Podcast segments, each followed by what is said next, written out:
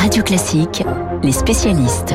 7h40, Alexis Karklins, dans un instant, on va nous faire découvrir cette région incroyable, la Greater Bay Area, Hong Kong, Macao, Guangdong. Mais avant cela, c'était l'actualité d'hier. Bonjour Emmanuel Faux. Bonjour Dimitri. Cette poignée de main historique pour tenter de renouer le dialogue, Vladimir Poutine et Joe Biden se sont rencontrés hier à Genève. Quatre heures de discussion, dont deux en tête à tête. À la sortie, bah, les deux hommes ont affiché une satisfaction, disons, prudente. Hein.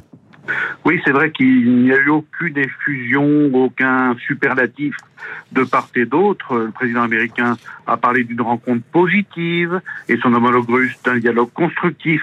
Voilà au moins un point d'accord entre eux. Mais euh, disons que personne n'a joué la comédie du coup de foot diplomatique. Hein. On sait d'ores et déjà que le couple Biden-Poutine n'aura pas la chaleur et la complicité euh, du duo Clinton-Yeltsin dans les années 90. On se souvient d'un fameux fou rire des deux anciens présidents devant la presse. Autre temps, autre ambiance. Hier, rien de tout cela. Chacun a fait sa conférence de presse de son côté. Il faut dire que les deux hommes qui se sont rencontrés sont des routiers de la politique. Entre Joe Biden, qui a une longue expérience de la politique étrangère comme parlementaire, et Vladimir Poutine, qui a plus de 20 ans maintenant de présidence au compteur. Voilà pourquoi les deux présidents se sont jaugés, mais euh, disons en évitant de sonder les reins et les cœurs. Hein. Pas question de revenir sur les mots rudes échangés ces derniers mois, notamment ce fameux mot de tueur utilisé par l'Américain à propos du Russe. Le chef du Kremlin s'est voulu euh, d'ailleurs plutôt apaisant en parlant d'un langage commun entre les deux hommes et il a repris la fameuse formule des lignes rouges à ne pas franchir. Les Américains comprennent de quoi nous parlons et nous comprenons ce que disent les Américains, a dit Poutine, sans rentrer dans le détail, mais en faisant passer le message qu'il n'y avait pas ou plus de malentendus de part et d'autre, qu'il s'agit des cyberattaques ou même de la question des droits de l'homme. Emmanuel, cette rencontre, est-ce qu'elle va déboucher sur du concret?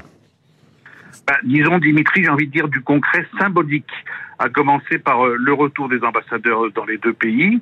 Euh, ça, c'est le symbole d'une normalisation, comme la mise en place de nouvelles structures de dialogue.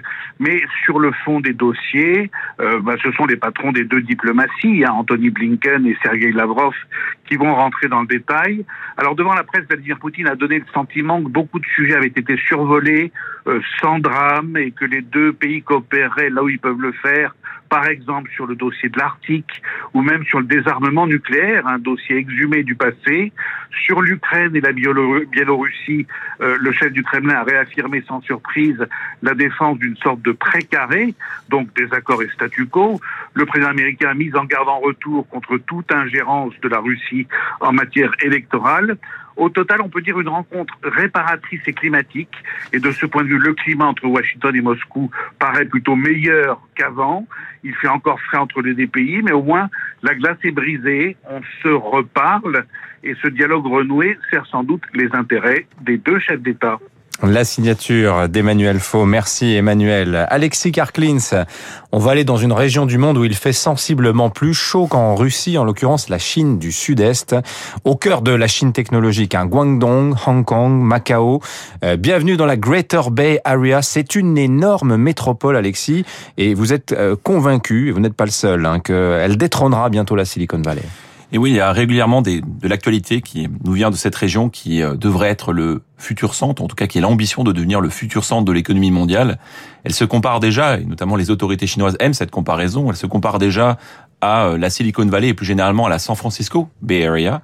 Euh, or, en réalité, cette Greater Bay Area, qu'on a traduit en français par la région de la Grande Baie, où on cite parfois les trois grandes villes, celles qui sont les plus connues, euh, Canton, euh, Guangzhou, euh, Hong Kong et Macao.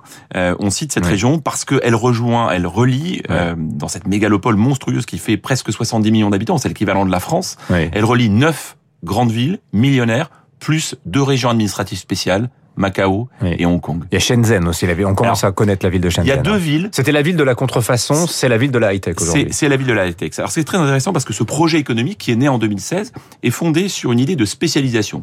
Vous avez donc c'est toutes ces villes qui sont millionnaires. Hein. Il y a notamment deux villes qui ont plus de 10 millions d'habitants. Il y a Guangzhou, donc que l'on connaît en Europe sous le nom de Canton, et Shenzhen. Shenzhen, vous savez, c'est là où la Chine communiste, la Chine continentale, mm. a commencé à tester le capitalisme à la fin des années 70. Mm. C'est c'était une ville euh, manufacturière, c'est aujourd'hui la ville de la high-tech, c'est le siège, là où se trouve notamment le siège de Huawei. Tencent euh, également. De Tencent, de ZTE, de TP-Link, donc des grandes entreprises qui ont maintenant, euh, qui sont très connues au niveau international. Mais finalement, chaque ville a un rôle. Hong Kong va être le centre de la finance et du commerce. Macao va être le centre du tourisme de la région.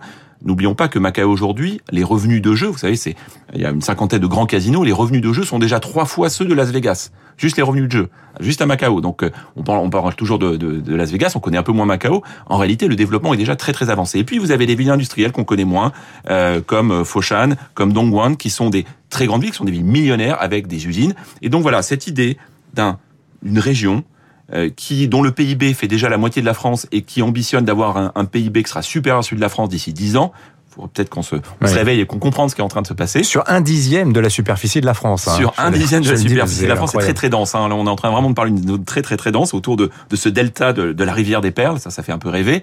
Euh, la réalité, c'est que c'est vraiment un, un, poumon économique de la Chine déjà aujourd'hui. Environ un tiers de l'export-import du pays chinois, de l'empire chinois, euh, passe par cette région oui. et, appelé évidemment un très très grand développement. Mais Alexis, euh, bon, c'est vrai, c'est 14 000 entreprises de high-tech là-bas, euh, mais les entreprises que vous avez citées, Huawei, ZTE, Tencent, elles sont, on peut dire, contrariées dans leur développement international. Est-ce que ce scénario d'une euh, Silicon Valley chinoise, il n'a pas, il a pas un peu de plomb dans l'aile euh, vu l'ampleur que prend aujourd'hui la rivalité avec les États-Unis? C'est tout à fait vrai. Et il y a trois, finalement, il y a trois grands défis euh, pour cette région. Le, premier défi, c'est l'internationalisation. C'est vrai que ça reste encore une région très chinoise qui va prendre une importance au niveau de la zone Asie. Pour le niveau mondial, on verra ensuite. Il y a une deuxième limite ou un deuxième deuxième risque, c'est que c'est une, ça n'est pas né naturellement finalement. Cette, cette notion de région, de, de projet économique mmh. avec des infrastructures, oui. des constructions dingues comme ce fameux pont de 50 km, c'est planifié. Donc il y a toujours un risque de bureaucratie. Et puis il va falloir faire vivre ensemble trois systèmes politiques vous avez le système de la Chine continentale, le système de Hong Kong, même s'il a été repris en main très fortement, et puis le système de Macao, qui a aussi son propre système. C'est trois systèmes économiques, c'est trois devises différentes.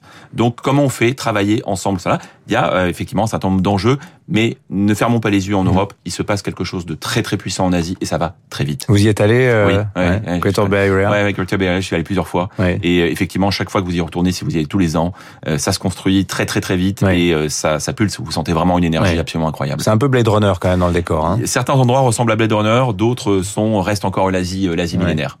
Merci Alexis Karklins du Cabinet Advisory, la Greater Bay Area. C'est vrai. Allez voir les photos que vous pouvez trouver sur Internet, c'est absolument incroyable. Et c'est vrai que les gens qui y vont vous disent, vous revenez à trois mois d'intervalle et vous reconnaissez plus rien. Voilà.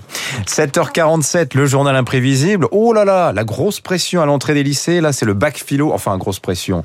Ça dépend pour qui. Oui, épreuve sous haute bienveillance, on va dire cette année.